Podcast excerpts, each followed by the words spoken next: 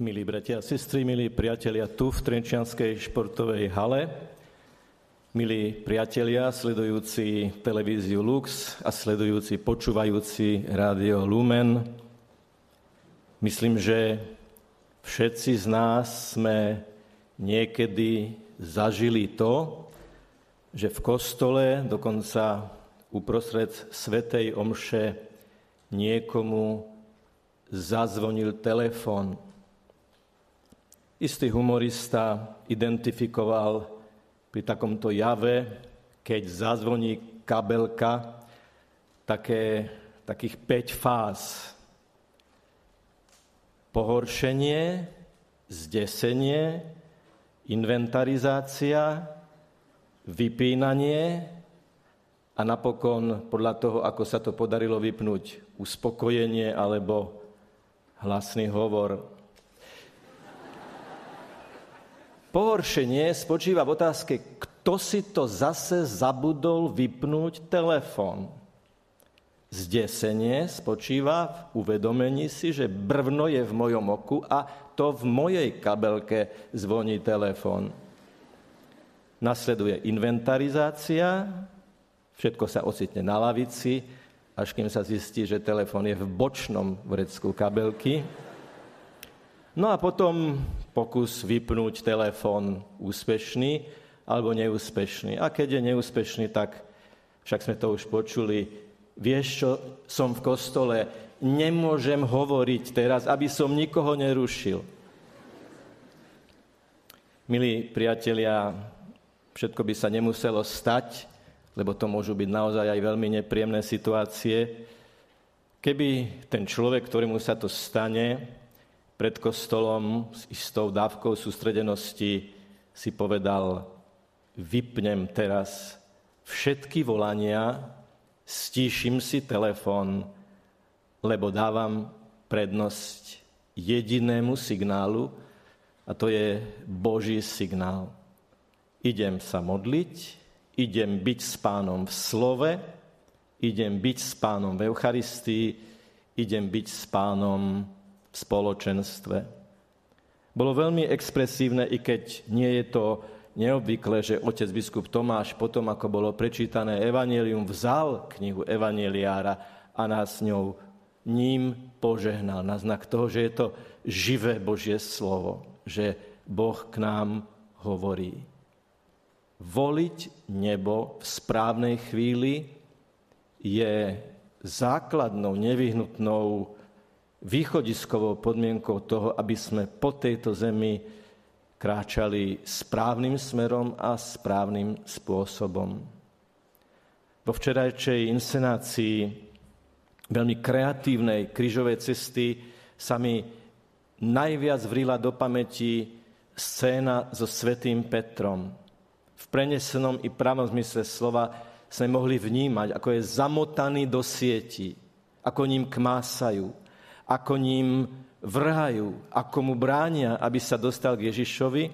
A priznám sa, že keď už potom Peter stál pred Ježišom a Ježiš sa láskavo, trpezlivo na ňo pozeral, čakal som, že Ježiš ho obíme, alebo že Peter pred ním poklakne.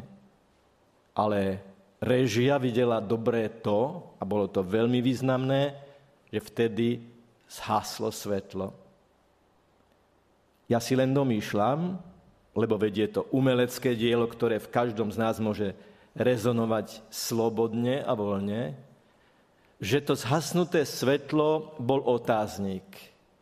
Keď už takto stojíš pred Ježišom, keď tebou kmásajú najrôznejším spôsobom tie tmavý, tmavé mraky života, padneš Ježišovi do náručia. Klakneš si pred Neho. Alebo odstúpiš, pustíš to lano. A tak si kladieme túto otázku, lebo nám ju kladie aj Evangelium. Čo máme robiť vtedy, keď nás obopnú tmavé mraky? Pred niekoľkými týždňami som z nejakého dôvodu navštívil pacienta už dnes spomínanej nemocnici na Mickievičovej ulici, na internom oddelení, na tom oddelení, po ktorom chodila sestra Zdenka. A jak som videl chodiť tie sestričky, lekárov, jednoducho normálny, bežný deň na jednom oddelení, predstavoval som si, že aj pred tými približne 70 rokmi tam presne takto bežné dni v bežnej agende jedného oddelenia chodila aj sestra Zdenka. Nedialo sa, tak povediac, tak povediac, nič mimoriadné. Deň bol a dni boli a týždne boli normálne. A v tomto normálnom prostredí, tak ako tie sestričky tam chodia teraz, tam chodila aj ona, ale v srdci nosila Ježiša, srdci nosila to hrdinstvo, ktoré je vyjadrené v tých slovách nad mrakmi, nad tmavými mrakmi je moje milované slnko. To bolo pred 70 rokmi a vy si poviete, áno, ale my žijeme v 20. rokoch 21. storočia ako moderní ľudia, ktorí sme dvomi nohami na tejto zemi, v tejto situácii, v tomto rozpoložení. Všetko je iné. Nie niečo nie je iné. A to je naše šťastie. A to je veľká milosť. A to je obrovský dar. Že všeli, čo sa mení, dokonca aj v našom živote, turbulentne, mnohokrát nečakane, mnohokrát aj veľmi náročne. Ale je tu čosi, čo sa nemení a hovorí to aj list Hebrejom. Ježiš Kristus je ten istý včera, dnes a na veky. Aké mračná nás môžu obopnúť? Do akých tmavých mrakov sa môžeme dostať v našom živote? Aké tmavé mraky môžu skúšať vás, mladých ľudí? Tak vy žijete v tej dobe svojho života, keď zakladáte svoje vzťahy, keď nadvezujete priateľstva, keď sa zalúbite, a vzťahy sú náročné, krásne, nádherné i náročné. A čo robiť vtedy, keď nás obopne nejaká vzťahová kríza, nejaký tmavý oblak, v ktorom zrazu stratíme orientáciu, sme v rozpakoch, nerozumieme ani sebe, ani vzťahom a niekedy ani Bohu. Čo sa, pane, deje so mnou? Čo sa deje? Nerozumiem. To je neuveriteľná variabilita rôznych situácií, v ktorých sa môžeme, môžete vyskytnúť. Taký je jednoducho život.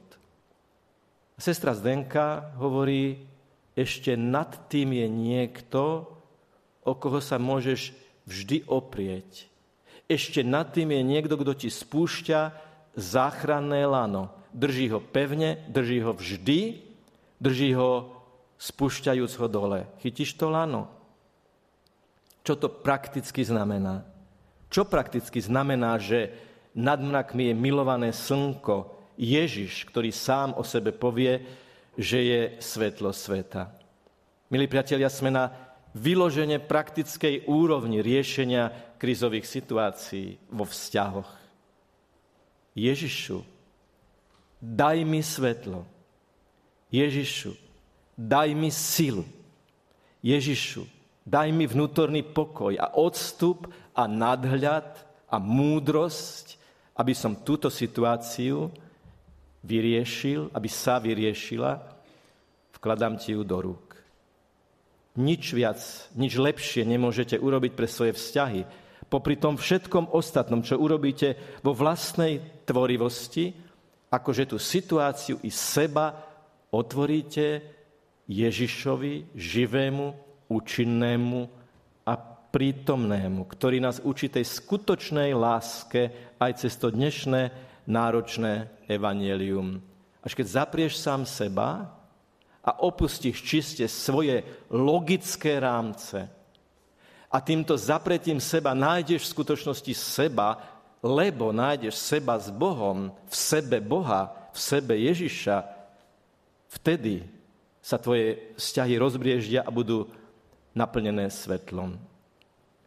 Okrem toho, že vy vo vašom mladom veku riešite vzťahy, mnohokrát riešite aj nesúlad a nesúhlas s vašimi názormi ako kresťanmi.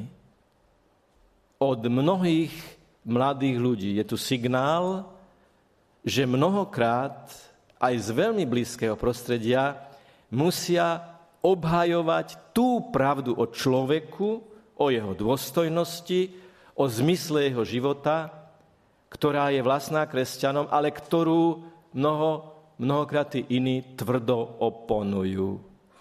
Ako by nás opomínal, opom, o, o, o, obopínal tmavý mrak ťažkej vzťahovej situácie v debate. V debate na rôzne témy, ale najmä na tému lásky, na tému muža a ženy, na tému rodiny, na tému života a smrti. A to sú tie situácie, keď Ježiš hovorí, nie je dôležité, čo hovoria len ľudia. Dôležité je, čo nad tým všetkým hovorí Boh. Lebo od Boha všetko závisí Boh je ten, ktorý nielen stvoril svet na začiatku, ale tvorí ho aj dnes, tu a teraz. Požehnanie evaneliárom, požehnanie Ježišovho živého slova je pozvaním, aby ste aj vy tvorili svet. Keď ste v situácii, že niekomu vysvetľujete, čomu veríte a prečo tomu veríte, ako je to v písme, ako je to v tradícii, ako je to v učení církvy. Skúste v tých náročných situáciách tak kratučko povedať, Ježišu, buď so mnou. Ježišu, daj mi vnútorný pokoj. Ježišu, daj mi lásku voči ľuďom, s ktorými sa rozprávam možno v ťažkej téme, náročnej téme. A môžete si byť istí, že Ježiš stojí pri vás a keď uprostred náročnej situácie dokážete nad mrakom konkrétnosti tej okolnosti veriť v to slnko, ktoré je nad tým všetkým, je to vaše úžasné vyznanie viery. Isté, že je veľmi dôležité vyznávať vieru na Svetej Omši. Každú nedelu slávnostne a spoločne vyznávame, že veríme v Boha, Otca, Syna, Ducha, v církev, odpustenie, v skriesenie. Ale potom príde ten test každodenného života a tam vyznávame vieru, keď dokážeme nad situáciou, nad tými mrakmi to slnko vyznať, že je s nami a že je v nás. A toto je skúsenostné. Mnohí by mohli vydať osobnú skúsenosť o tom, ako debata, ako diskusia, ako vzťah, ako niekedy aj konflikt dostal úplne iné zafarbenie a parametre vtedy, keď sme na sekundu dokázali sa dostať na to všetko k tomu slnku Ježišovi, ktorý nás vedie. Na birmovke ste povedali amen, keď vám biskup povedal, príjmi znak daru Ducha Svetého. Štvorpísmenové vyznanie viery v to, že ten duch, ktorý sa vznášal nad vodami pri stvorení sveta, ten duch, ktorý spôsobil na Turice komunikačnú revolúciu, že ľudia si, hoci mali rôzne jazyky, predsa len rozumeli jazykom lásky, že ten duch, ktorý zatvonil pannu a ona pod srdcom a v srdci počala Ježiša, tento duch, nie nejaká jeho oslabená demoverzia, ale tento duch v tejto sile cez vás chce tiež tvoriť svet. Vy prinášate do vášho prostredia pravdu.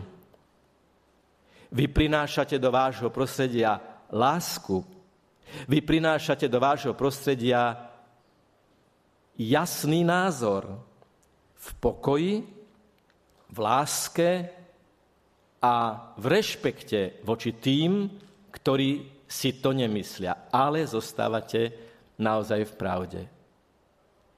Ako silná bola tá scéna tej mlčiacej sestry Zdenky, to jej výrečné mlčanie, byli ju, aby sa priznala, aby odvolala, aby povedala to, čo si nemyslí. A ona i ostatní menovaní svedci vrátane Silva Krčméryho nepodláhli, lebo verili Ježišovi, ktorý je prítomný aj vo väzenskej cele. Aj po dlhých mesiacoch mučenia je tam skutočne naozaj prítomný. A predstavte si, že Silvester Krčméry, ktorého sme mali mnohí možnosť poznať aj osobne, si pamätám, keď som kde býval, mm, nedaleko, jak sú Nivy v Bratislave, tak on tam nedaleko býval. Prišiel som k nemu a zvláštna bola jedna vec, hovorí, vieš čo, hneď mi týkal, e, bol som bohoslovec, vieš čo, e, bol, som, bol som ešte ministrant, bohoslovec ešte nie, a hovorí, vieš čo, tu je kuchyňa, čo si si zober, daj si volačo, ja ešte dokončím jeden rozhovor, potom ťa zavolám. Behom niekoľkých sekúnd som cítil sa tam, ako keby sme sa poznali 10 rokov. Bolo to láskavo, láskavé, uvoľnené, priateľské. A tento človek, keď sa dostal z väzenia, nie len, že sa nezlakol, nie že prestal, ale on iným spôsobom veľmi kreatívne a tvorivo spôsobil, že existovali krúžky, že sa rozbehla evangelizácia v skupinkách. A mohol si povedať, ja už som raz niečo zažil, už ma väznili, už ma šikanovali, už ma byli, ja to tu ešte raz zažiť nechcem. Ale on veril, že Ježiš je ten istý včera, dnes a na veky a nech sa deje čokoľvek, on toho Ježiša chce stále ohlasovať. Vy máte, vy máte moc a my máme pravdu. Niekedy sa voči vám môže postaviť celá trieda, alebo pol triedy, alebo pol skupiny, alebo pol oddielu. Už akákoľvek je to platforma. Verte, že s Ježišom môžete povedať v tej istej sile. Vy máte moc väčšiny, my máme pravdu Ježiša, ktorý je pravý Boh a pravý človek. Ak vo vás zarezonovalo niečo z týchto príbehov, ak ste v sebe identifikovali niektorý z tých tmavých mrakov, o ktorých som tu hovoril, a dalo by sa hovoriť samozrejme o mnohých ďalších, tak bude dnes jeden moment, keď to celé môže, prepačte mi za výraz, ešte docvaknúť. Lebo za chvíľu vám zdvihneme pred očí premenenú hostiu, Eucharistiu, Ježiša, Povieme ti telo Kristovo, Ježiš, prítomný, účinný, živý, z mŕtvych stalý, pre teba. Pred očami vidíš s vierou Ježiša a znovu povieš Amen. A keď ho príjmeš do srdca, tak všetko to, čo ťa prípadne napadlo, mu otvor, mu odovzdaj, mu zver a on ťa vnútorne prežiari svojim svetlom. Je to skúsenostné. Živá viera spôsobila, že mučení ľudia sa nepoddali, lebo boli verní Ježišovi a Ježiš bol verný v ich životoch. A prečo by sme mali čo i len chvíľočku pochybovať, že Ježiš ten istý nie je s nami, tu a teraz prítomný. A potom, keď sa skončí modlitba, potom, keď výjdeme z chrámu, z kostolov, tak potom zapnime telefon, volajme, komunikujme, buďme proaktívni vo vyhľadávaní vzťahov aj s ľuďmi, s ktorými nie celkom rezonujeme. Lebo ved nás Ježiš posiela do terénu niesť jeho svetlo aj tam, kde je pološero alebo dokonca tma. Áno, potom volajte, potom SMS-kujte, potom mailujte, potom postujte vždy s vedomím, že to, čo tam napíšem, to, čo tam odfotím, to, čo tam e, lajknem, to aký prinesie efekt. Ako to bude rezonovať v tých, ktorí to budú vidieť, ktorí to budú vnímať, ktorí to budú čítať. Áno, je čas vypnúť a je čas zapnúť. Ale pozor, to, akú kvalitu bude mať to zapnutie, veľmi závisí od toho, akú kvalitu bude mať to vypnutie. Že to bude naozaj hlboký dotyk s tým, ktorý je víťaz. On už zvíťazil a je na nás, či sa k nemu pripojíme a budeme v láske a pokore vyťaziť s ním, respektíve on cez nás, pokorných, veriacich a lásky plných. Nech je pochválený Pán Ježiš Kristus.